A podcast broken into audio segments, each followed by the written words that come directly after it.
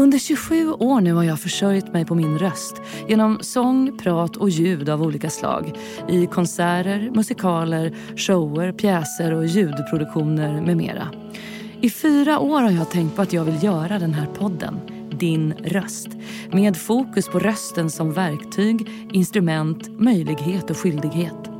Jag hoppas att ni får med er något nytt i varje avsnitt som alla kommer vara helt olika. Både vad gäller längd och innehåll och val av gäst. Jag heter Sanna Martin. Välkomna, nu kör vi!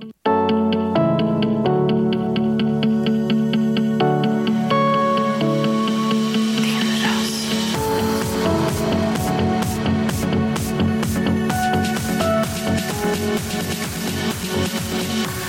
Din röst. Jag bara, när jag var på väg hit tänkte jag så här, åh, jag har inte liksom letat upp någon intervju med dig. Alltså, eller någon annan Nej. poddintervju, för jag ville inte det. Nej. Så tänkte jag på vägen hit, så här, men, ja, men du har säkert varit med i någonting nyss. Liksom. Men är det ingen podd sen, jag hittade ingen podd med dig sen 2016. Nej, det kanske det inte är. Alltså jag och min Eva, vi hade en, eh, en liten podd. Hade ni? Vi hade en liten podd ihop.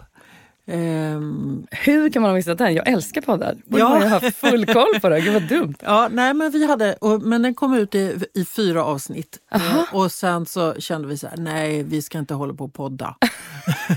det var bara, ja vi orkade inte det. Nej, Eh, Nej men det är lite, ja. lite jox liksom. Ja det är verkligen mycket det är jox. det ja. Jaha, men okej. Men då är Och det... jag, jag lyssnar inte så mycket på poddar heller. Nähä, nej. Du vet. Ja, men, jag har precis, inte plats har- nej. känner jag. Precis. Eh, så att då är man kanske inte sådär ja, inne i det. Nej, nej men precis. Nej, men jag blev så himla så här, Mm. och vad glad jag blir då att du tog dig tid att Ja, komma hit nej, men jag nu. tyckte, Så tyckte det var så, eh, det är så viktigt. Det var ehm, liksom rösten. Mm, Det är, betyder så himla jag vet. brett. Ja, det Eh, och det är så viktigt just nu. Mm.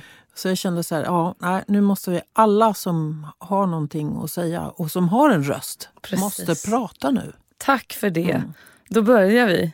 Varmt välkommen till din röst, Eva Dahlgren. Tack så väldigt Det är en mycket. sån jätteglädje att se dig och att du tackade ja till att vara med. Ja, men var, var glad då att eh, jag blir glad att du blir glad. Ja, det är jättekul. Hur mår rösten denna majmåndag? Eh, Rösten är lite trött. Vi hade ju en stor fest i lördags. Jag anade Min- detta på Instagram. Ja, ja precis. Och min Eva fyllde år och vi firade leken och kärleken och, och Eva. Vi höll på ända till klockan fyra. Eh, och det är ju väldigt länge nu för tiden. Men det är ju så länge så det Eh, inte är klokt. Nej, eller hur? Verkligen. Så att jag är fortfarande lite trött. Ja, men vad coolt. Men Ja, det hörs och, inte så mycket på din röst. Nej, jag. det kanske inte gör. Jag Nej. hoppas det. Men, Men- det, det är väl det. Då fattar jag att Ja. det satte sina spår. Det gjorde det. Ja, men jag ville göra en podd om hur vi använder våra röster på olika sätt. Vi ska prata röst på alla fronter idag. Både vår eh, röst som instrument och som verktyg men också vår röst i samhället. Och vad vi kan göra för att påverka med vår röst. Inte minst eftersom det faktiskt är val om drygt fyra månader. Just det. Jag har alltid känt så här. Jag vet att jag har en talang för att skriva låtar och det är den jag ska ta hand om. Så allt annat som kommer i vägen för den gåvan har jag försökt att ta bort. Det är jag skyldig den här gåvan jag har fått. Och därför försöker jag hålla mig undan så mycket som möjligt. Att sjunga mina låtar offentligt kommer också i andra hand. Att vara här i mitt rum och uppfinna dem är det viktiga. Det här är ett citat från en intervju med Dagens Nyheter 2020. Upplever du att du och din röst har hämmats på ett sätt av att vara offentlig och att folk kan ha trott sig ha rätt till dig? Eh, kanske förut att jag kände det. Det har ju gått i perioder. Jag tror att att vara eh, låtskrivare och artist eh, det hänger ihop med en viss offentlighet. Och det, det tar ju tid att lära sig offentlighet. Vad, vad är det för någonting? Och eh, hur ska man hitta sina egna regler och sina egna liksom, dörrar in, eh, och, och förstå det där. Och det tar jättelång tid att lära sig. Det finns ingen annan som kan lära mig det. Nej. Utan ehm, Det finns ingen manual eller någonting. Så jag måste komma på det där själv. Eh, och sen så i mitt liv så har det väl varit så att först så fick jag lära mig offentligheten med att vara artist och sen så fick jag lära mig offentligheten med att vara kändis. Och det är ju två helt olika grejer. Eh, och just den där kändissaken när man liksom går in på mm, ja, privata saker i mitt liv. Mm. Där känner jag att det där klarar inte jag riktigt av. Och, och jag känner att den typen av kändisskap förstör för min musik också. För helt plötsligt så tar jag för stor plats. Mm. Och musiken försvinner bort i... Liksom jag står i vägen för den här låten som, du, som jag har skrivit till mig själv och till andra. Aha. Eh, och så det, där, det där är lite klurigt. Jag Mm. känner väl att nu är jag ju fyller jag ju snart 62 år. Eh, jag, Jag vet inte vad det är med er två, men ni ser liksom inte ut som er ålder om vi säger det, så. nej, det är jättekonstigt. Eh, jag, känner mig inte, jag vet inte hur man ska känna sig Nej, som hur 62 sjutton heller. vet man det? Nej, precis. Jag tror att man ska känna sig precis så här som jag gör. Men jag har ju hållit på med det här sedan jag var 17. Och nu känner jag väl att jag börjar få lite så här koll på det. och då har det gått liksom över 40 år. Eh, ja, det, är, det är väldigt klurigt. Och det, jag kan tänka mig att andra kanske har betydligt lättare för det här än, än vad jag har. Men jag, jag tycker det är svårt med, med den här offentliga rollen. Som sångare blir man ju på många sätt ett med sin röst. Eh, En del röster förändras ju mycket med tiden, men det upplever jag inte alls att din har gjort. Tycker du själv det? Ja, det har den ju gjort. Den har ju gått igenom väldigt många olika faser, den här rösten. Eh, men- det handlar nog mer om att jag har försökt tämja den till att den ska låta som eh, det som är populärt i, i tiden. Liksom. Eh, Röstidealen har ju förändrats sen jag började till, till nu. Och det är ju fortfarande, alltså nu börjar det hända en annan grej med, med just tjejröster, hur de ska låta och så. Nu börjar de få lite mer kraft igen. Ja, faktiskt. Eller hur? Ja, jag Ja. Mm. När jag började så var det ju, då var det ju liksom, idealet var ju en, en hes och trött och sprucken röst. Och det försökte jag lägga mig till med då. Och det är klart, den blev ju det också av, eh, av turnerande. Och liksom den, den tidens teknik. Mm. Eh, den tidens mikrofoner och, och, mm, och, och teknik att försöka få fram den här rösten som oftast stod framför trummorna. Och så fort man försökte liksom höja upp sången lite så höjde man trummor och så fick man skrika skitmycket. Jag förstår inte hur jag hördes överhuvudtaget. Nej, och hur du har varit så hållbar. Alltså hur det har faktiskt funkat så många år. Ja, Otroligt. Det måste ju, det, men ofta tycker jag att det är så med vilken musik man än är i för stunden. Att man anpassar kanske sin teknik rent sångmässigt efter det man gör just nu. Så du måste ju utarbetat värsta tekniken utan att kanske tänka på det själv. G- grejen var att jag någon gång jag kan, på, på 80-talet träffade en sångpedagog eh, som heter Bosse Sydow. Vet du vem det är? Ja. Ja. Eh, och jag var så väldigt skeptisk till eh, sångpedagogeriet. så jag bara, ah, nej fy vad tråkigt. Jag hade liksom tagit någon lektion när jag var ung så jag bara tänkte, åh gud vad trist det här är. Men han övertalade mig i alla fall att, att komma och bara få en gratis lektion. Jag fastnade för honom. För att det var någonting i kraften eh, som han lärde mig. Han lärde mig att känna mina stämband. Och det var så jävla häftigt. Att jag började tänka på dem som mitt instrument. Ja. Just rent fysiskt. Eh, och så, så lärde han mig en teknik att hur jag skulle kunna sjunga upp när jag var hes. Just Och den där tekniken håller jag på med fortfarande. Och känner jag mig lite så här bara, du vet, skruttig. Jag är astmatiker också och måste ta Okej. astmamedicin. Mm. Vilket eh, sabbar ju rösten mm, ordentligt. Mm. Att den får ett lager på sig som man inte tycker om. Men jag kan liksom gnida bort det där med hans teknik. Och, och jag är inte orolig längre heller. Och det var ju mycket det när jag var yngre. Så här, Åh, det kommer inte gå, jag kommer inte kunna sjunga. Jag Bara, "Åh, äh." Nej, men den ångesten är ju helt fundamental ibland. Ja. Man vaknar och bara, nej det går inte. Men har det krånglat mycket för dig med rösten så du har fått ställa in och sådär? Ja, inte, jag har ställt in eh, en gång För, ja, det är inte jättemycket på 40 år. Nej. så det tycker jag vi okej-stämplar. Ja, ja, okay.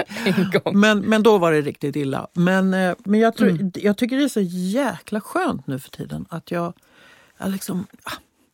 Det, det kommer väl funka. Ja, precis. För du har fått den tilliten. Ja. Du har gjort det förut. Men jag har förstått det som att ni diskuterade och pratade en del, inte minst politik, i ert hem när du var barn. Mm. Förstod du tidigt att din röst på det sättet också räknades? Ja, eh, det gjorde jag ju eftersom eh, i våra diskussioner så... Ehm, och det var ju särskilt min mamma då eh, som var verkligen redo för en diskussion när som helst. Ja, och det var så himla härligt. Tyckte du att det var härligt eller tyckte du typ så här, åh nej vad hon är jobbig nu? Ja, alltså jag har ju varnat mina kompisar så här, okej, okay, eh, prata inte politik med min mamma för att då sätter hon igång. Och sen så hör man bara borta någon säger, ja, eh, vad tycker du om det här Slussenbygget? Och bara, ah, nej! Sant. men, eh, men å andra sidan, vi pratade väldigt mycket när jag liksom kom hem från skolan och jag satt eh, bredvid spisen och så pratade vi om dagen och så pratade vi mycket politik och så. Eh, så att jag förstod att hon lyssnar ju på mig. Precis som, ja, du vet. Mm. Och det fick jag med mig. Det är stort. Det, det är, verkligen stort. Jag är mm. ohyggligt tacksam för det. Och när du var liten så började du skriva musik. Om jag inte har missförstått så var det när du var nio år. Mm, ja, det var jag nog. Hur hittade du den ådran? Ja, det var så här att mamma köpte ett piano till mig och min bror när vi bodde, vi bodde i Lund då. Och eh, jag gick ju på kommunala musikskolan och så, men man fick ju aldrig liksom eh, lära sig piano. Det, alla skulle ju spela piano. Och jag fick ju fiol då. Liksom, aptråkigt. Och vi hade inte råd då att jag skulle få privata lektioner. Det var ju jättedyrt mm. så på den tiden. Men så därför så, när jag kom hem från skolan så satte jag mig vid pianot. Och sen så spelade jag liksom någonting. Ehm, och beroende på vilken tangent jag började på så vissa dagar lät det ju jättefint och andra dagar så lät det inte alls fint. Och jag förstod inte varför. Du vet det där med vilka harmisar. Och måste jag, för jag ville bara spela på de vita. De svarta var lite svårt. så att eh, liksom började jag på C, så, vilket jag då inte visste, så lät det ju rätt bra så där och kunde hitta runt. Och då började jag, eftersom jag inte kunde spela andra, andras låtar, så började jag liksom blunda och så spelade jag bilderna jag hade i mitt huvud. Så de första grejer som jag skrev var ju då, handlade ju om Lundaslätten som an, antingen var väldigt dimmig eller så var det storm. Och beroende på vad det var för väder upptäckte jag så lät ju de här låtarna olika. Och sen, sen dess så har det varit vet, jag blundar, får en bild eller en film och sen börjar jag, börjar jag spela och sen så kommer det någonting. Så. Och det är ungefär så du har fortsatt att arbeta? Alltid. Det är så fascinerande att höra. Mitt intryck av dig är i stort sett en ouppnåelig coolhet. Rock'n'roll på det allra skönaste vis med en stor integritet men även mycket värme och humor. För mig står du för en slags kvalitet och en lysande produktion av musik. Och när jag började sjunga själv så var du med ditt sound och typen av gig du hade var ju, det var ju untouchable. Och du spelade instrument, du hade både hits, folklighet, branschens beundran och cred. Och min bild är att du i hög grad tagit kommando över dina produktioner. Stämmer det? Var det så? Ja, både och. Alltså, jag, jag fick ju lära mig genom att jag hängde över axeln på, um, på Anders Glenmark framför allt. Och på, um, på senare år, då, så här, i mitten på 80-talet så när jag träffade Lennart Östlund som var chef för Polarstudion. Mm. Och, som, och vi tre blev en sån här enhet på något sätt. Men jag menar, allting var ju så väldigt annorlunda när jag började. För det, det fanns ju inte... Alltså, att hitta information var ju helt jävla omöjligt. Ja. Att bara lära sig hur man ska stämma en gitarr. Hur får jag tag på ett A? Och till slut så var det någon som sa ja men det finns ett A i telefonen. Kopplingstonen är A. Ja, okej. Okay. Du vet, innan jag kom på alla de där sakerna, det var ju allt var man tvungen att uppfinna själv. Ja. Men det var också väldigt roligt i och för sig. Men det var inte så att man eh, hade inspelningsgrejer eller... Du vet, jag köpte någon bandspelare och tänkte att nu kan jag göra inspelningar här. Nej, men inte visste jag att man inte kunde lägga på olika grejer, att det suddades ut. Ja, men, du, ja. Nej, men du vet, det var så många olika dumma saker. Eller att jag inte kunde koppla in elgitarren i väggen direkt. Alltså sådana där, såna där grejer som bara, ahä. Men det är ju verkligen så learning by doing. Ja, du liksom måste göra de där nitarna själv. Gud, Men det var ju också, och du vet när jag började, så här, jag var 17, det fanns ju inga syntar direkt. De kom ju typ då. Då kom ju så här minimogen och så. Mm -hmm. Och då fick jag sitta och kolla på hur de spelade på den och skruvade på den. Men jag hade ju liksom ingen själv. Eh, och sen så kom Profit femman och bara wow, man kan trycka ner fem tangenter samtidigt och det var så en revolution. Och, oj vad det har hänt! Ja, Mycket! Rent tekniskt mm, så är det ju alltså natt och dag i, eh, i en musikproduktion. Ja. Men, Men var du äh, rädd för den tekniken? Jag tänker liksom, när jag sitter och lyssnar på det så blir jag så här, bara att starta den här podden var jag urrädd för. Som att trycka på rec, liksom, på fruktansvärt. Jag är så glad att det är någon annan som skickar mig en fil. Ja. Men, men vad, har du känt liksom att du har varit hämmad kring att lära dig den här tekniken när du hängde över axeln på de där producenterna? Nej, eller? allt eftersom så lärde jag mig. Och sen så skaffade jag mig liksom ett arbetsrum och så, så började jag köpa lite saker så jag kunde en fyrkanalig bandspelare och sen så då, liksom i slutet på 80-talet så blev, blev jag rätt så här equipped. Mm. Jag hade mina grejer liksom, mm. så att jag kunde börja göra mm, bra demos mm. och sådär. Just så. Mm. Och du slog igenom när du var 17? Mm. Eh, eller vad ska man säga? du debuterade ja, när du var 17, så kanske man ska säga. Mm. Och då blev du upptäckt av Bruno Glenmark mm. som kastade sig på telefonen han hade sett dig på tv förstod jag. Nej men vi hade någon sån här liten eh, grupp i plugget och ställde upp i en, en talangtävling. Jag hade tonsatt en eh, dikt av Karin Boye. Ah. Blomman bitterhet. Så den spelade vi i, på den här talangtävlingen. Men vi vann inte. Men tv ville att vi skulle komma och sjunga den i, i tv. Ah, ja, ja. Och då tyckte han att den här tjejen vill han hugga. Mm. Och vad, vad, hände sen? Liksom? Var det, kom det en massa förslag då för vad du, vad du skulle göra härnäst? Grejen var att då hade jag ju en perm med typ hundra låtar i. Så att när de sa så här, ja vi skulle vilja spela in det, så här, ja okej. Okay. Och då kom jag med den här permen. Och och alla de där låtarna var jag tvungen att liksom memorera för då hade jag inte någon inspelningsteknik. För då var jag så ung. Så att jag hade memorerat allt det där. Och det här var sånt du hade skrivit hemma vid pianot? Ja, med gitarren. För jag fick okay. en gitarr sen. Och, så då övergick jag i den. Mm. För då mhm. kunde jag stänga in mig mm. på rummet bättre. Wow. Så att vi började de första um, två albumen så började vi plocka av de där låtarna. Men det var ju också lite så här, ja, vi måste ha några lite kända låtar. Så då tog de några såna här amerikanska låtar och så fick jag skriva någon text till. Så du, du vet, mm. jag visste ju ingenting. Mm. Jag var hur rädd som helst. Kändes det som en främmande grej att liksom, nu ska du börja uppträda och bli liksom ett med det någon annan också tänker sig? Ja, alltså överhuvudtaget att komma till studion och träffa studiomusiker och liksom... Jag hade en tolvsträngad gitarr och en stämgaffel, fattar du? Bara, ja, alltså. Det var verkligen jättekonstigt. Ah. Men jag liksom växte in i det på något mm. sätt. När skulle du säga att du förstod själv att du kunde, ja nu kan jag nog försörja mig på min musik och mitt uttryck? Ja du. Men från med 81 tror jag, då släppte jag ett album som heter Förväntan. Jag hade lämnat Bruno Glenmarks bolag, startat ett band tillsammans med Anders. Men då började det... Då kunde jag släppa mitt, mina andra jobb som mm. jag hade. I samarbete med Elgiganten vill jag belysa det digitala utanförskapet. Teknik och digitala verktyg blir en allt större del av våra liv. Detta leder också till utmaningar då flera samhällsgrupper riskerar att hamna utanför den tekniska utvecklingen.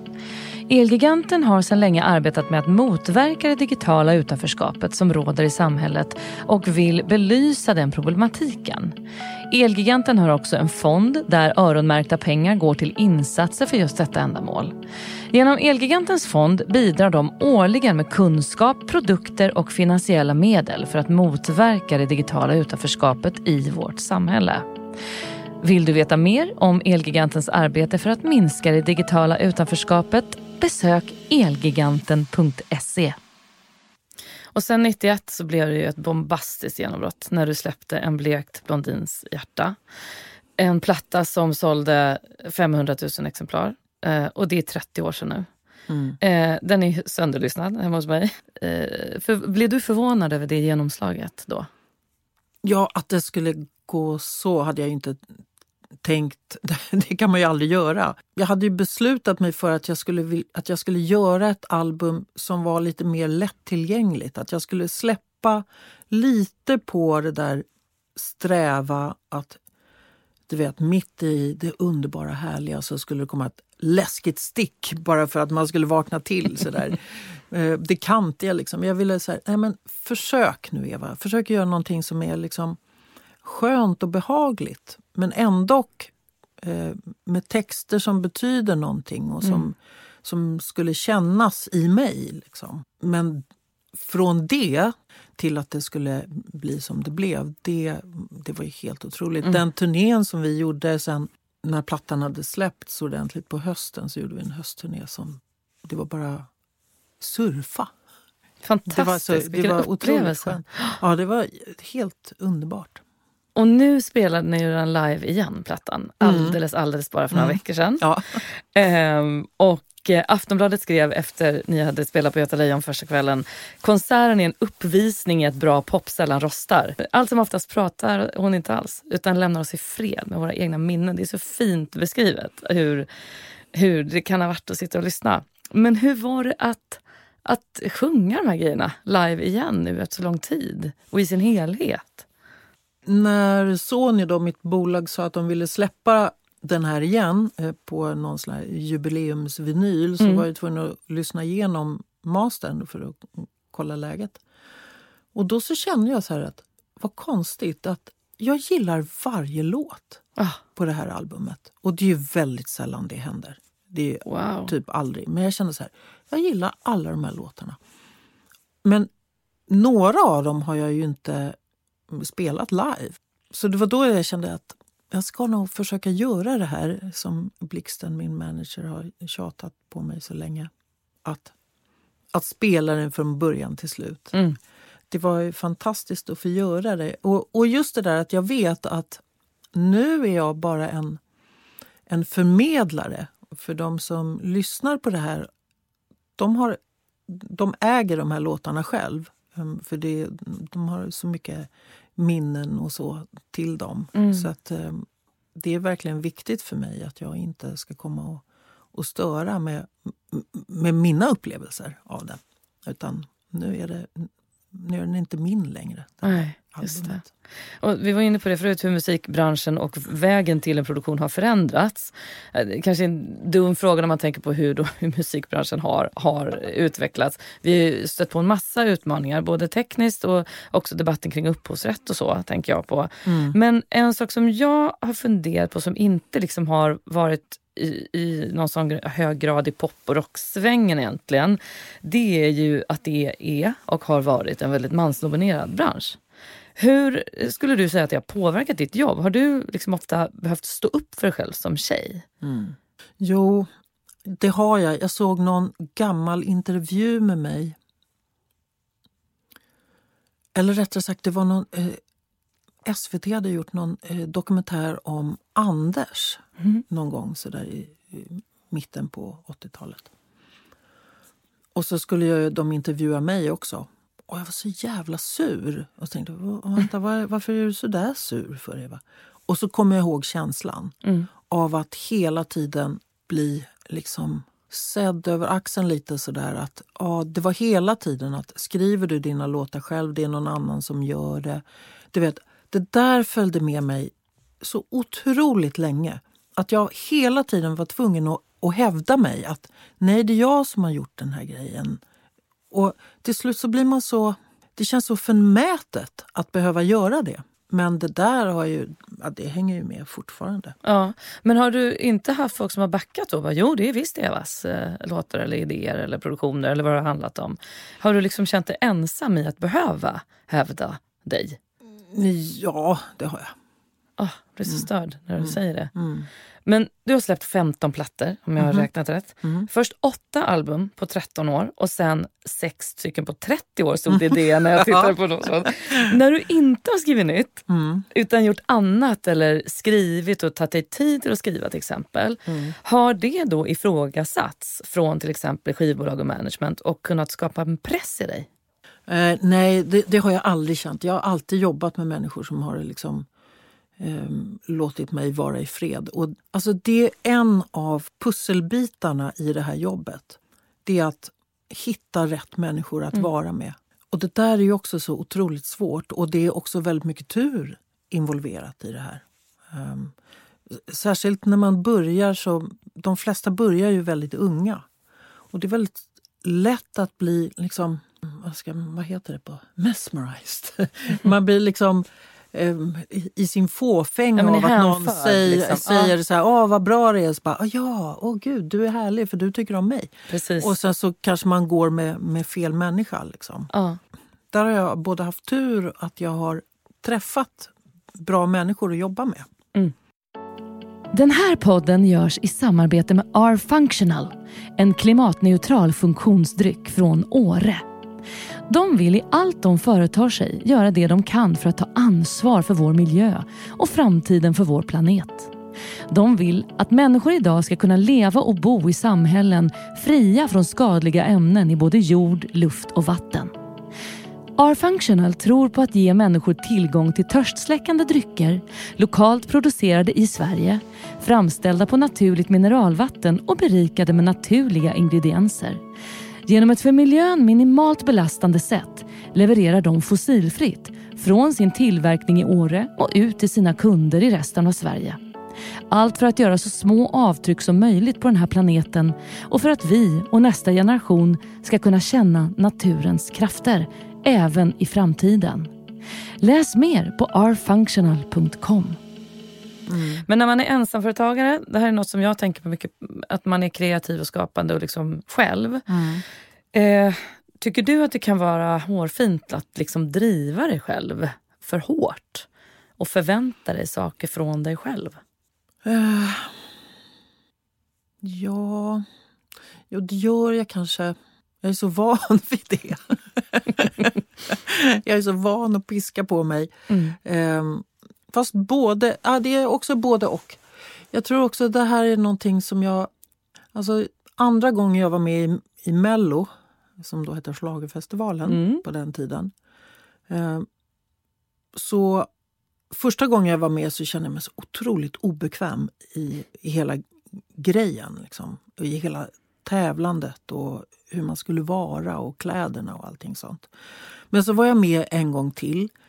För det fanns ju inte så många program att vara med i på den tiden. Nej. Och då så, den låten som jag hade skrivit som hette Jag ger mig inte. Det var ju som en, en förtäckt protestsång mot hela schlagerfestivalen. Det var ingen som uppfattade det överhuvudtaget. Men jag visste det.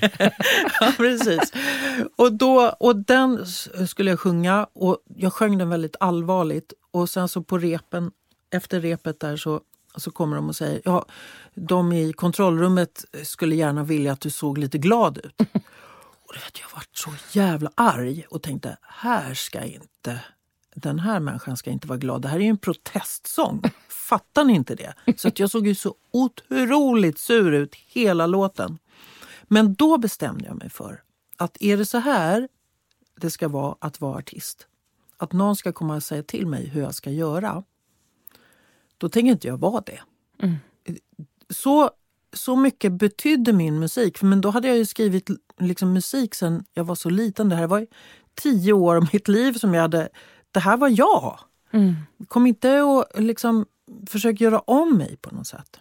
Vad starkt. Och jag, och jag är så otroligt, jag är väldigt fascinerad över mig själv att jag Ja, kunde vara så där otroligt. ung och, och känna att nej, då får det vara så. vad För då gör jag nå, någonting annat.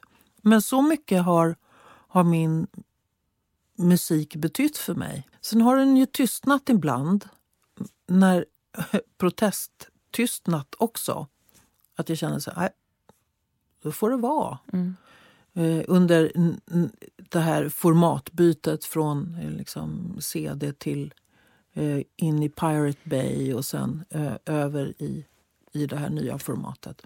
Men just under Pirate Bay-eran när allting skulle vara gratis och, och jag egentligen, de tyckte att jag skulle börja sälja, sälja merchandise istället. Du kan tjäna dina pengar på det.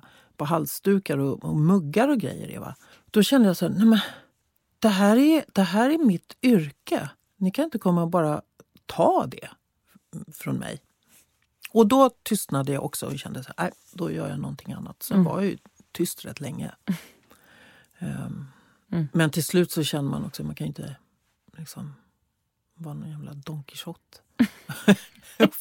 det är ingen som hör mig på det. Men apropå just det där med rösten. Där, där, hade jag, där var min röst för svag. Men du måste ha haft en stark liksom, magkänsla och en stark intuition. Att, att det var viktigt. Det tycker jag var otroligt att höra att du var så ung och vågade stå upp för dig själv på, det Ja, sättet. ja, jag är också fascinerad över mig. Vi träffades eh, när det var en stor minneskonsert för Anna Lind i Kungsträdgården. Det var 11 september 2013. Mm. Jag var med och körde, bland annat till dig. Och ehm, det här eh, det var ett jättefint sammanhang. Det var ur många bra artister som ville hylla henne. Och du sa så fina ord i en intervju vid det här tillfället. Hon var min stora politiska inspiration och mitt politiska hopp kan man säga, som försvann i och med henne. Mm. Och jag har inte riktigt återfunnit det än, men jag hoppas att det kommer tillbaka. Och det politiska tomrummet efter Anna Mm. eh, var så stort. Mm. Och det, det är ju, jag upplever själv att det... Jag kan inte komma på någonting som liksom har kommit i vår väg som liknar henne. Nej, det har inte det. Det var väl också det att hon var i vår generation. Hon var eh, en kvinna med, som det kändes, en otroligt rak rygg. Um, kunde prata för sig, kändes väldigt naturlig. Men det är också att hon hade sin ideologi. Liksom, och det, och hon brann för det. Mm. Men det har inte kommit någon människa med den, med den pondusen. Nej, och sen med den dess. lyskraften. Nej, där man på precis. något sätt också bara ser att hon vill engagera sig på den här Mm. nivån. Det är, nej, jag vet inte. Jag, jag, vi kommer in mer och mer på samhälle och politik eh, strax. Men jag är väldigt ambivalent som väljare. Väldigt, eh, ja, jag skulle säga att jag är aldrig övertygad, nästan åt Nej. något håll. Mm. Och famlar och letar ständigt. Och det är en stor del till att jag vill göra den här podden. Mm. Eh, men jag har nog aldrig varit så mycket socialdemokrat som, som när Anna Lind gick bort. Nej. Och det är ju helt sjukt löjligt att säga så här Mm. många år efter. Men det är ju någonting hon förmedlade där man kände att man fick vara med. Mm. Du var ju också, det måste ju finnas många ögonblick i din karriär som du kommer ihåg. Men många med mig och dig såklart också själv minns ju det här ögonblicket när du stod på manifestationen på Sergels torg. Precis efter hon hade dött. Mm. Och det var fullsmockat. Mm. Och du sjöng så fantastiskt, Ängeln i rummet. Det måste varit helt vansinnigt svårt och tufft och jobbigt, men också viktigt. Mm. Ja, Hur var det. upplevde du det? Ja, det är ju sånt ett, ett uppdrag som man helst inte vill få. Men, men jag visste också att jag kunde inte säga nej till det. Och det är ju de, liksom, det svåraste, att kunna använda sin röst då. Att, och det är så läskigt, för jag tyckte att det var... Det var det, jag tycker inte riktigt om mig att jag klarar av det. För det gäller bara att stänga av helt och hållet. För annars så går det ju inte. Nej, och inte Eh. nog med att du var där, du sjöng ju på begravningen också. Ja. Och, och just bli så pass eh, avstängd känslomässigt och samtidigt sjunga, det, det är två mm, saker som inte går ihop egentligen. Nej. Och jag har fått, eh, eller får ofta frågan om att sjunga på begravningar. Men jag, har, jag tackar alltid nej till det. Jag gjorde det för jättelänge sedan. Det var en, en väns mamma som frågade mig. Hennes väninna var väldigt sjuk. När hon dör, kan du tänka dig att sjunga? Och jag sa ja, ja, men hon kommer klara sig. Vet. Och så gick det tre år och sen ringde hon och sa att nej, nu, nu är det dags att sjunga. Och jag satt där i kyrkan och jag tror jag, jag grät mer än alla andra där inne.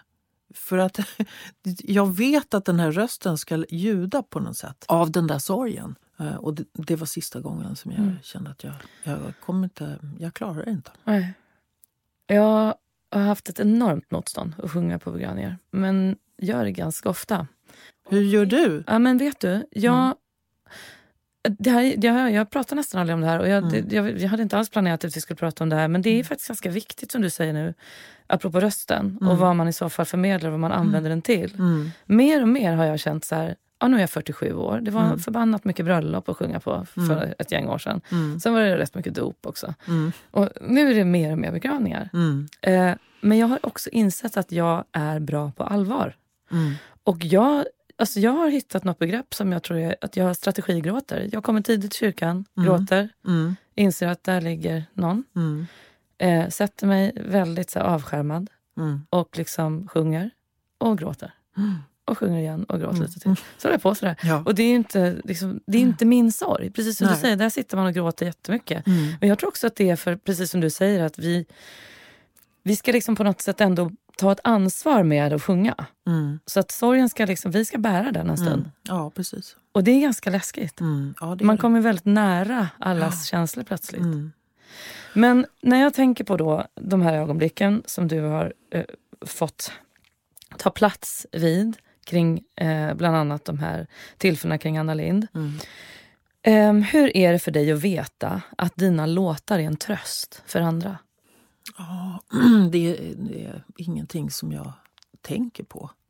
Det är, det är väldigt sällan. Ibland så är det klart folk som kommer fram till mig och säger det. Det är som att det är skilt från mig på något sätt. Mm. Förstår du? När jag, när jag har skrivit den här eh, sången och, som bara, och skickat iväg den så då är den inte bara min längre. Och det, är, det är en väldigt speciell känsla. Om vi bara pratar lite om dina sånger.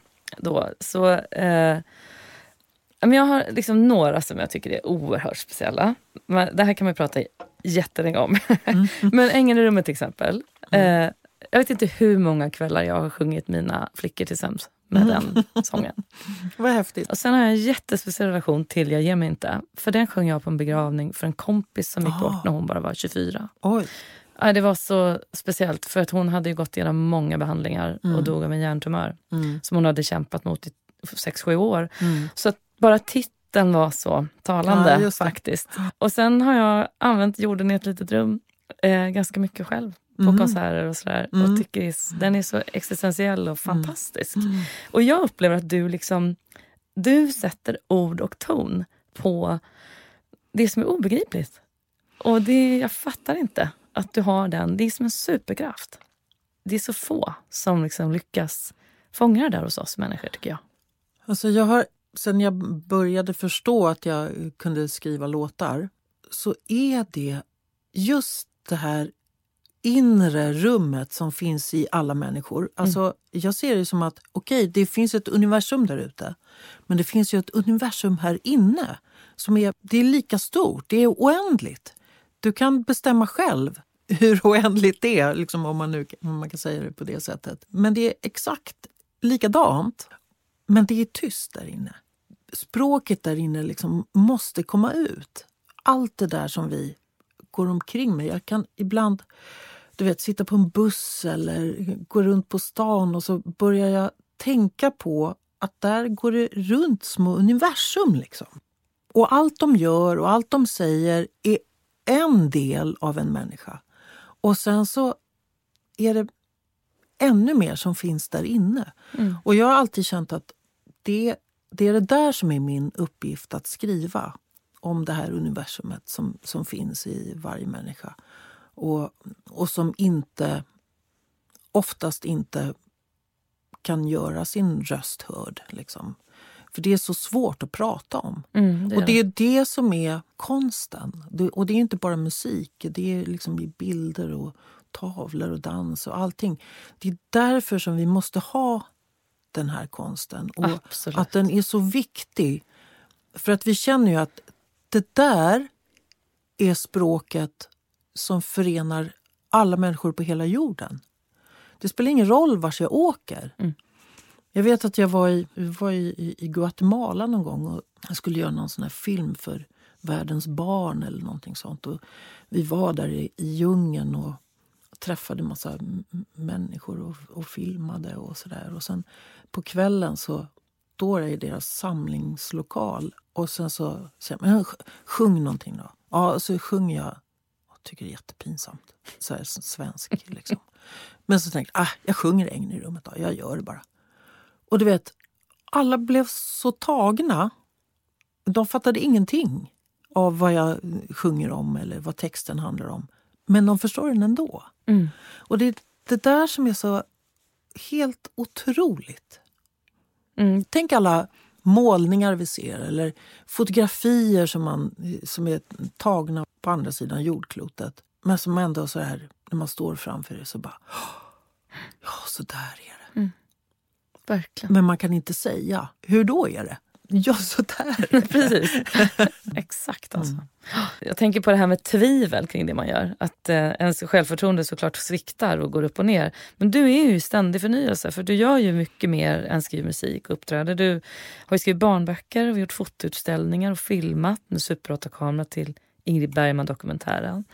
Eh, när du tar dig an nya grejer, Mm. tvivlar du då? Eller tvivlar du mer då eller mindre då? Nej, där är jag nog rätt naiv tror jag. Vad skönt. Ja, det är jätteskönt. Men jag tycker att det, liksom, det där är ju leken. Eh, och det är så roligt allting. Och jag känner ingen direkt press på mig i det. Det är klart att den kommer hela tiden, allt eftersom. Så. Men när jag börjar på en grej så tycker jag bara, åh vad kul, ja det där kan väl jag göra. Mm. Eh, och sen bara, eh, kanske inte. och så måste man börja lära sig saker. Mm.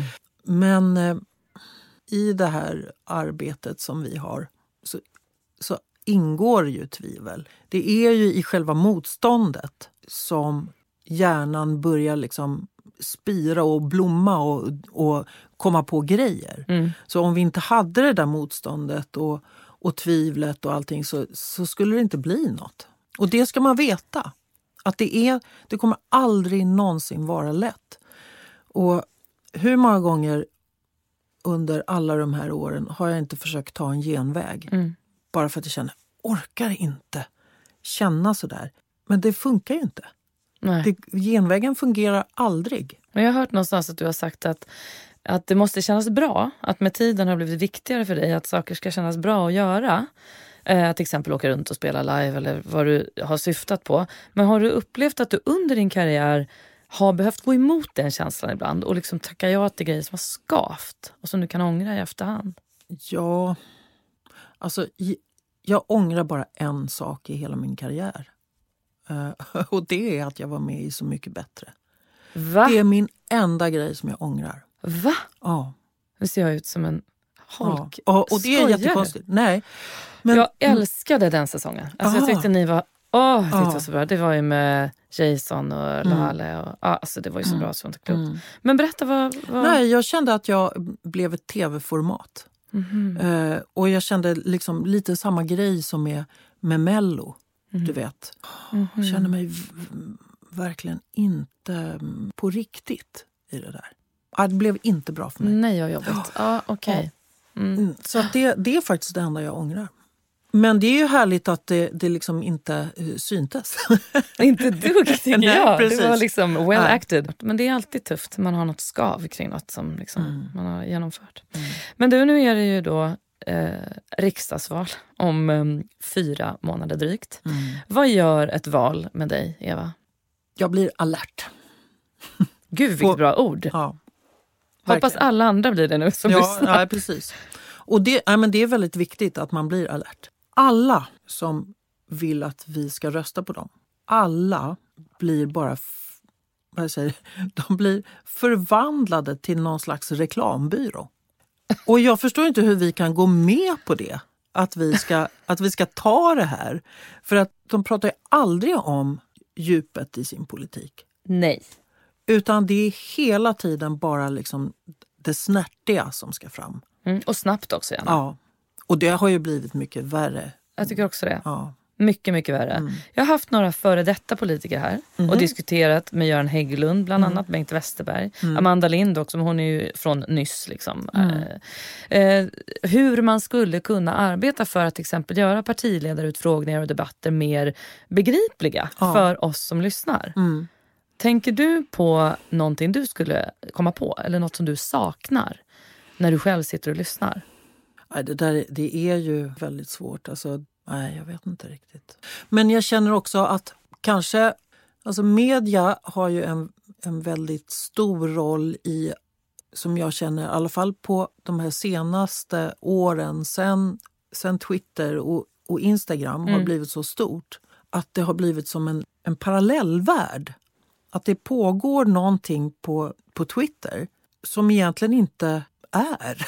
Nej, precis. Eller hur? Det är som, som diskussioner som inte betyder någonting. Nej. Och sen så blir det upptaget i, i media och blir stort och sen så är det som att man har gjort en grej Ja. som inte finns. Nej, det är något luftslott som vi Ja. liksom tror att någon har byggt rakt framför näsan på oss. Eller hur? Ja.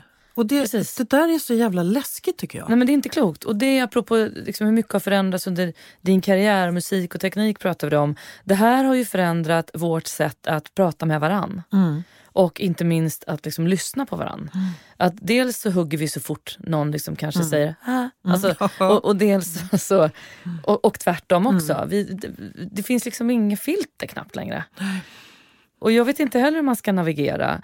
Eh, Jag gör den här podden jättemycket för att jag brinner för kommunikation och Mm. dialog och begriplighet. Eh, Och jag kan tycka att det i många sammanhang, alltså i sociala sammanhang var man än är, Mm. kan vara oerhört svårt och en hög tröskel till att diskutera politik eller samhällsfrågor överhuvudtaget. Och jag vet inte riktigt vad det är som, som gör det. Men upplever du också att det kan vara svårt att prata om såna här saker? Jag tycker ju på ett sätt så blir det ju svårare att prata politik just när det är ett val. När man känner att det är så viktigt. För det blir så massivt. Och man blir så politiktrött. Det är lättare att ta upp en sakfråga och, och prata runt den. Som till exempel att man blir engagerad i att sjukvården i Stockholm är usel. Lönerna måste höjas, vi måste anställa mer, mer folk. Och så kan man hålla på med det ett tag och sen känna att man kanske kan förändra på något sätt. Ja.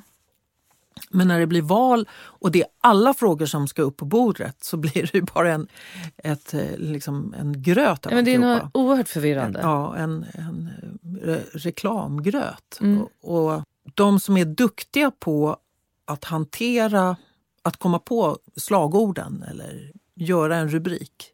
De får så mycket utrymme i, i resten av media också. Om de nu är jätteduktiga på Instagram och på Twitter så får de så mycket mer utrymme på grund av att de har kommit på den här grejen som eh, ska reta eller eh, uppröra folk. Men man glömmer bort liksom djupet i, i, i politiken. Finns det något djup där eller finns det bara det här, den här Ja. ytan som den här härliga ytan på Instagram? Är det det enda som finns? Men hur navigerar du? Är du så att du liksom kollar på debatter och gör pa- valkompasser? Och, eller du, står du stadigt förankrad i någonting som gör att du alltid vet? Nej, det gör jag inte. Jag är också lika ambivalent som du är. Jag, inte, jag håller mig någonstans i mitten. Eh, Jag är kanske någon slags socialdemokrat. Men samtidigt så är jag ju enmansföretagare eh, och företagare tillsammans med min fru. Och som man ser, liksom, ska inte de här grejerna gå ihop? Ett jämlikt samhälle, ska inte det gå ihop med småföretagandet? Alltså jag älskar att du lyfter det här. För det här kan jag brinna till för fullkomligt. Ja, Att vi pratar så mycket om jämlikhet och jämställdhet. Mm. Men det är förbannat ojämlikt att vara anställd. Eller ha eget företag. För du och jag har mycket färre rättigheter Mm, än de anställda. Ja, verkligen. Än, ja, det, åh, vad bra att du lyfter det. Men hur... Har jag eh, någonsin liksom fått en sjukpeng? nej, men, precis, du sa just att du hade ställt in ett gig på 40 år. Ja. Ja, nej, men det säger ju en del. Mm. Och då kommer vi liksom in på lite det här med pandemin. att det blev ju ett väldigt liksom, ljus på hur skört det är för kulturen. Mm. Nöje, evenemang, idrott också. Mm. Det var ju många aktörer från vår bransch som belyste det här under pandemin. Men det blir ju väldigt tydligt då, bland annat i diskussioner på sociala medier att det i hög grad inte ses som att vi har riktiga jobb. Mm. Kulturen i vårt land är, det är under all kritik hur, hur vi behandlar våra kulturinstitutioner och hur vi ser på kultur, hur vi ser på kultur från att vi är barn. Precis. Och hur man ser på det i skolan. Och det som jag sa förut, att det här är, det här är människors språk med varandra. Det är där man lär sig empati, att liksom titta in i andra människors liv på ett otroligt bra och snabbt och behagligt sätt Mm. kan man säga. Att jag kan lära mig om, om andra människor. Och att vi behandlar kultur på det här sättet som vi gör i, i vårt land, det har det med, att göra med att... Där måste man ställa en fråga. Mm. Att eh, vi har varit ett socialdemokratiskt land så himla länge och att sossarna i grunden inte har brytt sig så mycket om kultur utan brytt sig mer om du vet, jämställdhet och arbete. Och att de har varit lite kulturrädda. Att de är, tror att kultur är någonting fint. Eller att man har trott det. Och att det är, liksom, det är någonting som ska ske eh, på fritiden. Eh, och Då ska man ta på sig kostymen och så ska man bli liksom, sova lite i Ja, någon men, stol. ja. Mm. Jag tror att du är något på spåren. Det är så många som säger att vi värderar inte kulturen. Så här, men du måste ju också, och så tittar man på Frankrike och så säger man där är de stolta över sin kultur och där läser barnen filosofi och retorik Mm. i grundskolan. Ja, men då måste vi backa till vad vi gör i skolan. Mm. Så väldigt mycket måste börja där. Ja. Och, och hur vi ser på de mjuka, icke mätbara värdena. Mm. Men jag tror att du har helt rätt. Att man valde helt enkelt sina fighter en gång i tiden. Mm. Ja. Och man har inte ryckt tillbaka Nej. det här. Eh, jag läste, det var ju en fantastisk krönika i, vad sjutton var det? Var det Dagens Media tror jag som Jan Scherman skrev under pandemin? Mhm. Att kulturen då, att det var så oerhört liksom, orättvist de här restriktionerna som Mm. kom. Och då belyste han att liksom, kulturen är näring för oss, alltså näring för själen Mm. men också en näring. Det vill säga Mm. inte någon slags sektor utan faktiskt en bransch Mm. med företagare och liksom, det, att den ska ses som det. Mm. Och att där borde kulturdepartementet definitivt få en mycket tyngre ställning. Mm. Definitivt. Eftersom demokratifrågorna ju Mm. ligger där. Men hur tror du att vi som är i den här branschen kan hjälpa till att stärka våra frågor? Ja, alltså jag har funderat på det här väldigt, väldigt mycket. Och just om man går till min bransch så är, ju, så är vi ju enstöringar. De flesta som håller på är enstöringar. För att man håller på och liksom skriver sitt universum eller mm, du vet, målar sitt universum. Så släpper man ut det här tysta till människor runt omkring.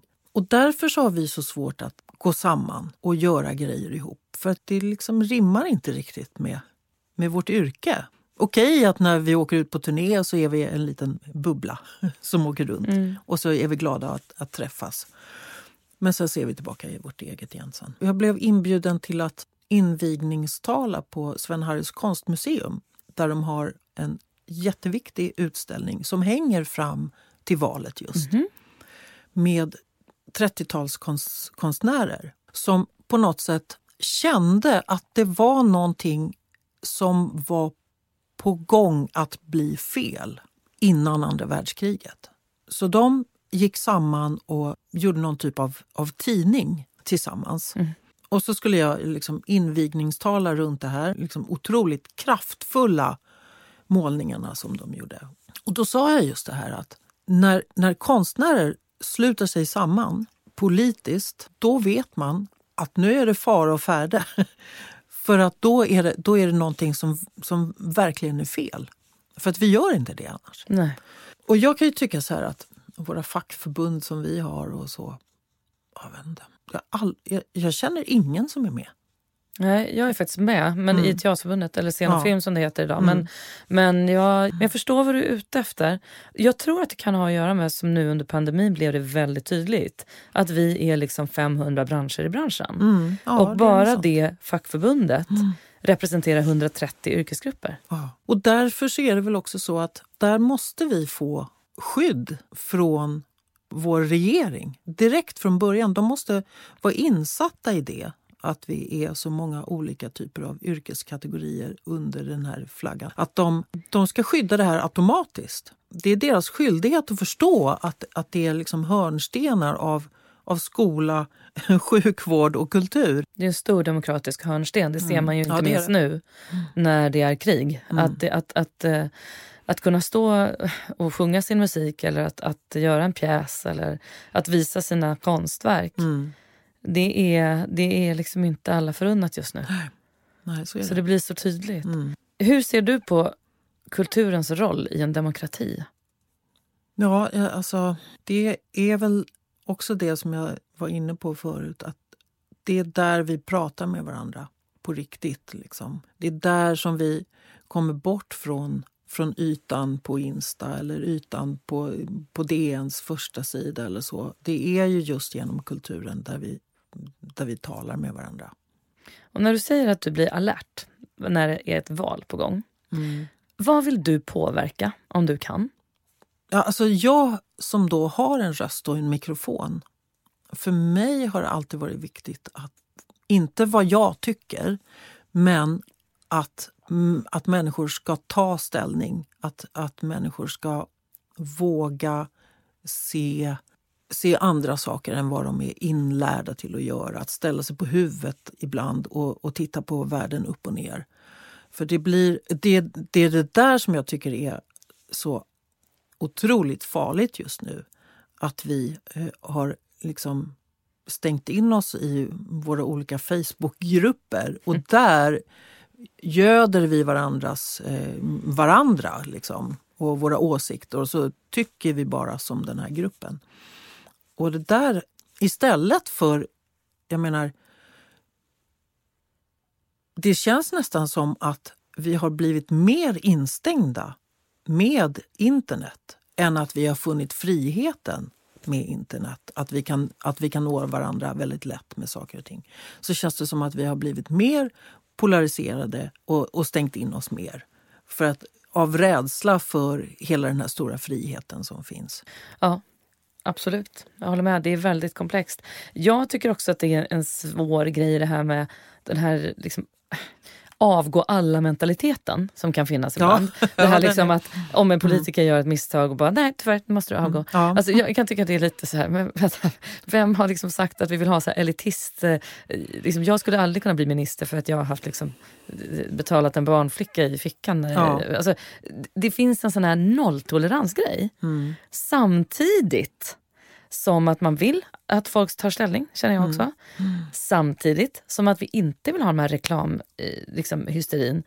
det är väldigt svårt att liksom navigera däremellan. Mm. Vem ska typ orka vara politiker? Nej, precis. Ja, det undrar jag också. Vad får vi för politiker då? Ja, exakt. Vad måste de tåla? Ja, jag menar så här, om man har en väldigt stark ideologi och man vill kämpa för samhället och så och, och samtidigt utsätts för, för den här otroligt mm, skarpa linjen liksom, mm. så undrar jag hur pass okänslig man måste bli för att överleva det.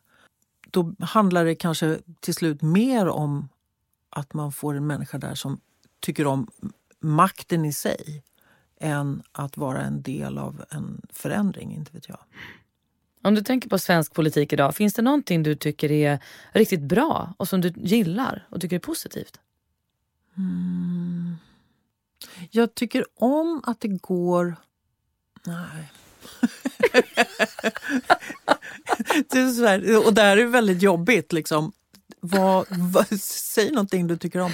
Ja, men jag kan man också måste formulera... tänka jättemycket. Vänta, finns det en grej att... Nej, jag skriver till dig sen när jag kommer gör det, hem. Gör det, jag, jag lägger till. Ja. Men, men, nej, men, för jag brukar faktiskt oftare fråga vad stör du dig på? ja, ja, precis. Men nu ville du vara lite mer positiv. Nej, jag tänkte att vi kunde testa. Liksom. ja, men jag hade haft lika svårt om det var jag som skulle svara. Ja, mm. nej, men det, det är svårt. Vad är det som är bra just nu i svensk politik?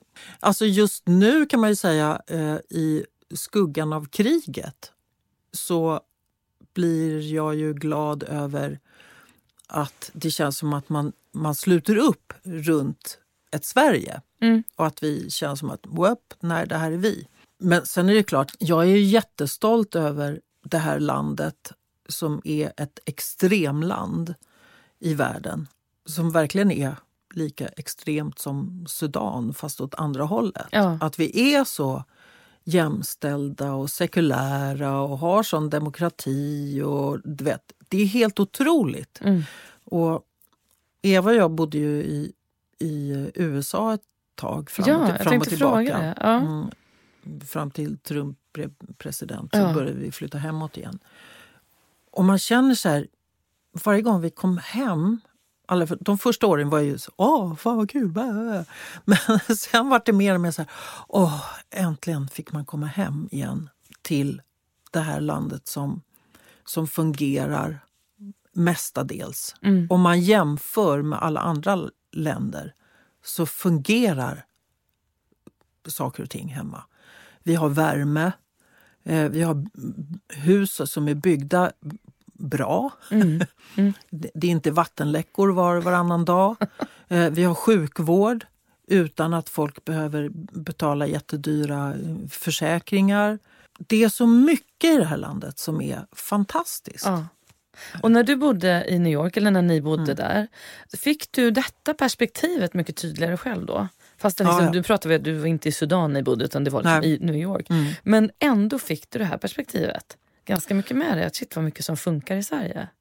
Ja, men så, så många... Så här, jag träffade en eh, musikerkompis där, en tjej som spelar i ett band.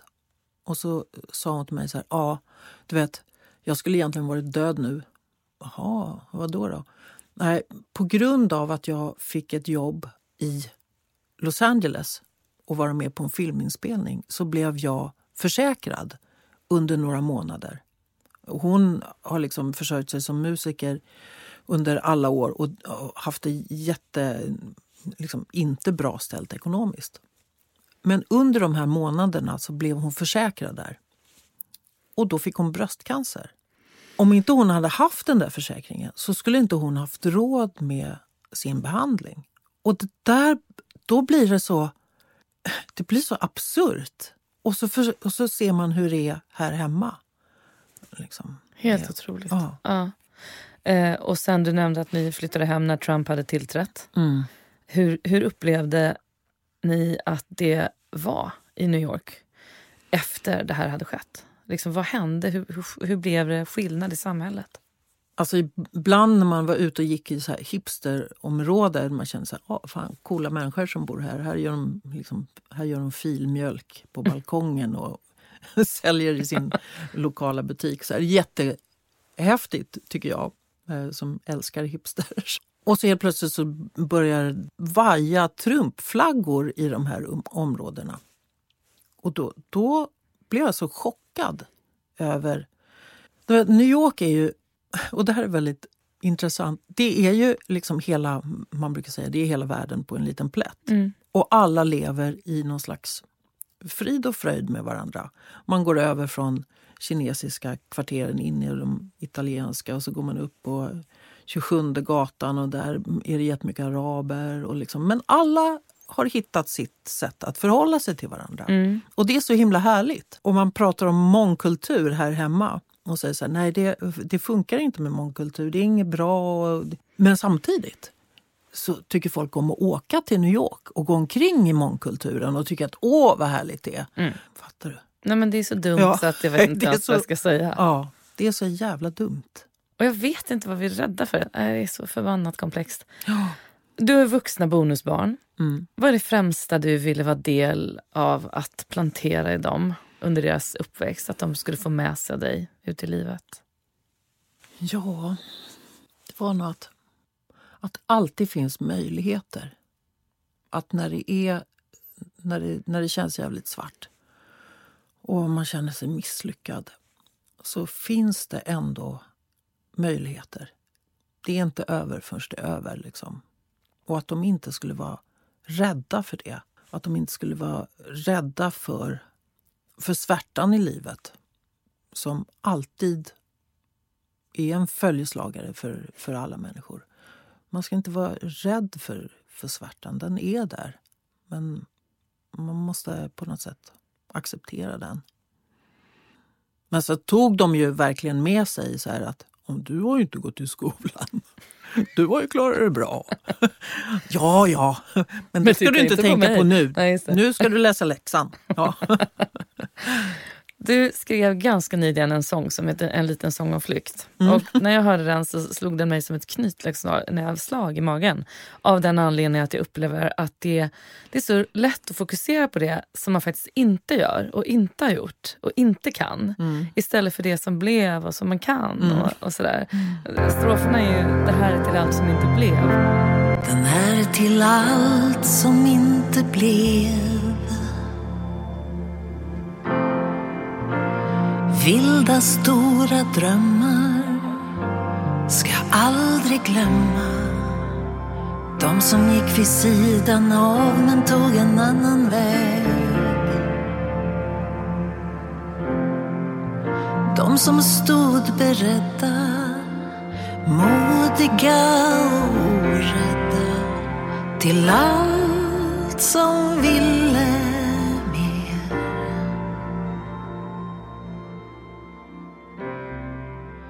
som aldrig blev. Vad skulle du säga, finns det någonting som inte blev för dig som du går och tänker på?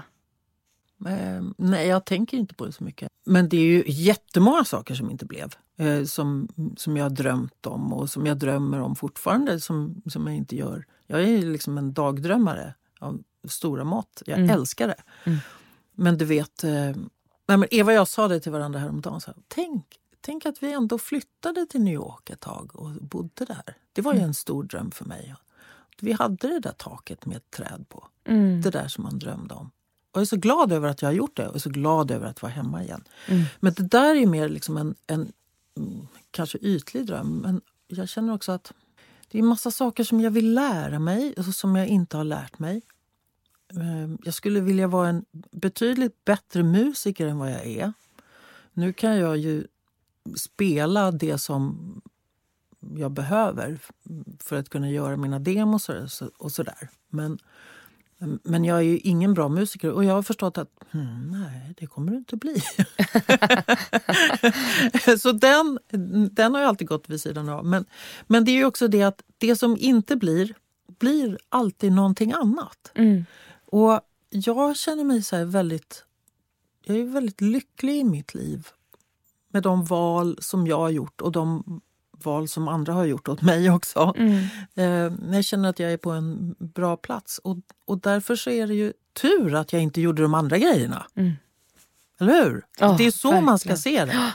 Ja, verkligen. Och att eh, det är väl lite så att allt, alltså, det man inte prioriterar, mm. eh, när man styr själv i alla fall i sitt lilla företag eller vad ja. det nu är, det blir ju inte av. Nej. Så att hur de prioriteringarna blev, det, det, mm. det hamnar ju oftast ja. rätt ändå. Precis, och det är ju inte bara i, liksom, eh, i sitt yrkesliv och så. Det handlar ju väldigt mycket om i, i, i relationer med människor, i sitt kärleksliv och sådär. Ja, eh, verkligen. Du vet. Jag, läste, eller jag hörde en intervju med Eva Attling, din fru, för inte så länge sedan. Och, och där hon sa något som jag tyckte var så befriande. Att, att som offentlig person så har man ingen skyldighet att dela med sig av sitt privatliv. Ni var ju extremt påpassade en period. Mm. Eh, har du ändå liksom gått runt med den känslan ibland att så här, du ska vara tillgänglig? Och tänker du att, att det här är någonting som yngre artister kanske ska liksom ha med sig och veta om? att det behöver man inte vara. Mm. Alltså jag är uppfostrad till att vara snäll. det är alltså, kan du göra det där? Ja, det kan jag. Eh, det faller sig väldigt lätt för mig. Eh, så att jag får ju nog tänka mig för, verkligen. För det är en enorm press på um, artister idag, mm. eller på alla, av att just vara tillgängliga. Mm. Och att också visa upp hur härligt man har det och hur bra man är. Mm. Och för att kanske, inte vet jag, boosta sig själv lite grann. Oh, jag har inte fått några likes eller jag har inte fått någon kärlek på länge. Eller jag har inte, du vet, jag har bråkat med min man eller whatever. Jag lägger upp en gammal bild så här, och så får man lite hjärtan och så känns det bra. Mm. Jag hoppas av hela mitt hjärta att det här är en väldigt kort period i i människans historia som vi håller på så här. Det är verkligen förödande. Ja. Jag är så orolig för mm, våra ungdomar, hur de ska växa upp med den här pressen på att eh, se ut som Mm. sina appar och vara smala och vara lyckliga och vara duktiga i skolan. Och, alltså, bli någonting där man tjänar jättemycket pengar. Och, fan, åh, Nej men det är hysteriskt. Och ja, det, det är verkligen. Eh, du leder fint in på det själv. För att i förra veckans avsnitt så hade jag en hjärnforskare och författare här som heter Sissela Nattli som jobbar precis med de här frågorna. Sociala medier och Ah, skärmanvändning Okej. Mm. hos barn och ungdomar Mm. och den psykiska ohälsa som följer därefter. Mm. Och jag har en liten sån här grej att man får skicka med en fråga till nästa gäst. Så hon Mm. har ju skickat med en fråga till dig. Jaha.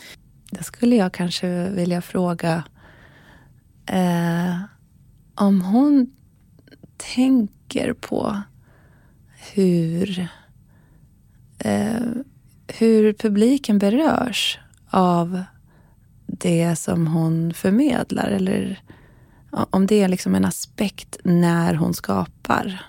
Att hur ska det här tas emot? Eller om det är ett, ett, något annat driv bakom.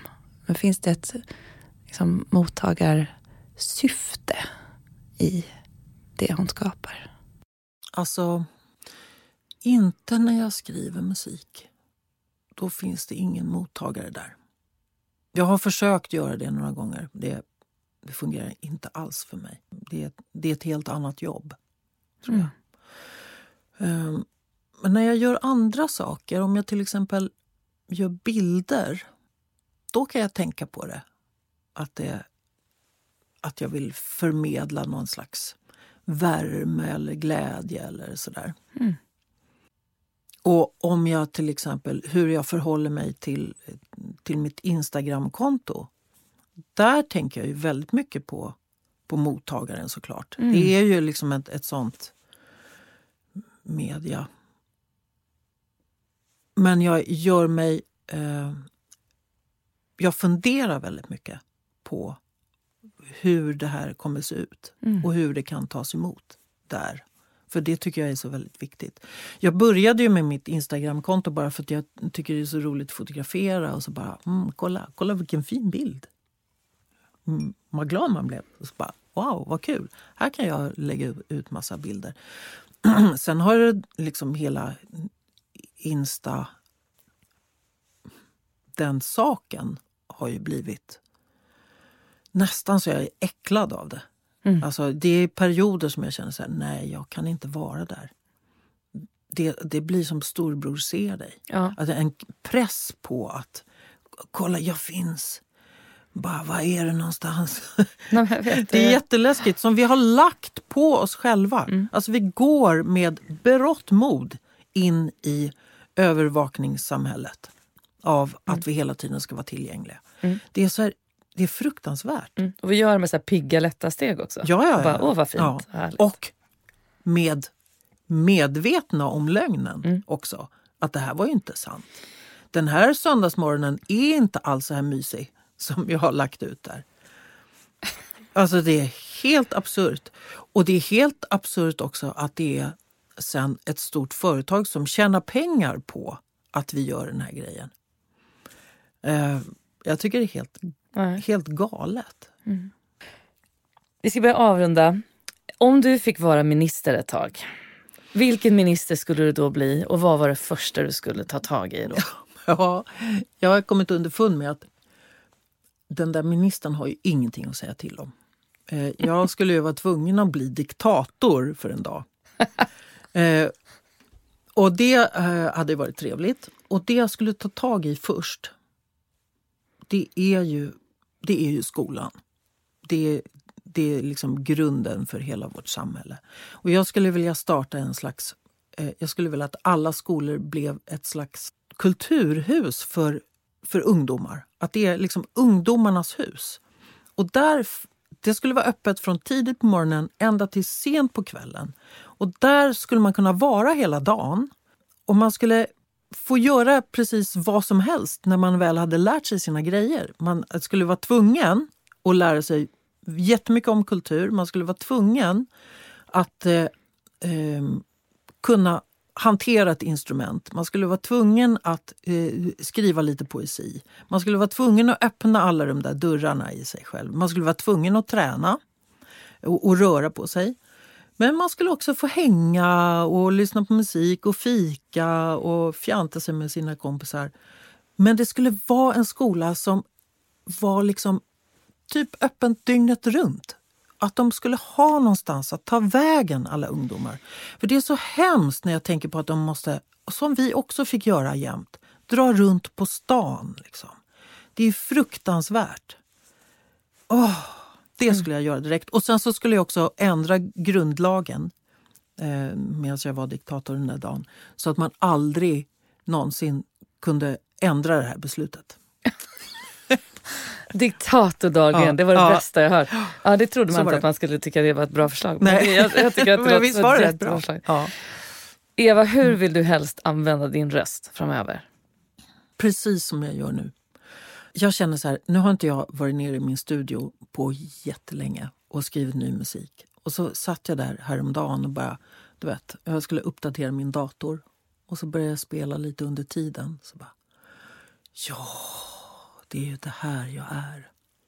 Så att just nu vill jag använda min röst där, för mig själv. Och bara liksom skriva någonting nytt. Tänk vad det är härligt. Tänk att liksom, vilken ynnest jag har att få kunna uppfinna någonting från ingenting. Och så blir det en grej. Så blir det ganska många år och ganska många grejer som vi andra har fått ta del av. Tack för allt du har skapat. Som vi har fått eh, glädjas åt och som har tröstat många. Och tusen tack för att du ville komma och höja din röst hos mig idag. Tack för att jag fick komma hit och vad bra att du har startat den här podden. Tack Eva. Tack återigen för att ni har lyssnat. Tack Elgiganten för att ni vill vara med och sponsra det här projektet. Och tack också till R-Functional. Tack P.O. Nilsson för att du mastrar så att ljudet för er som lyssnar blir lite härligare. Och tack också Casting by Smile för att vi får podda i er mysiga miljö. Vi hörs nästa vecka. Hej då!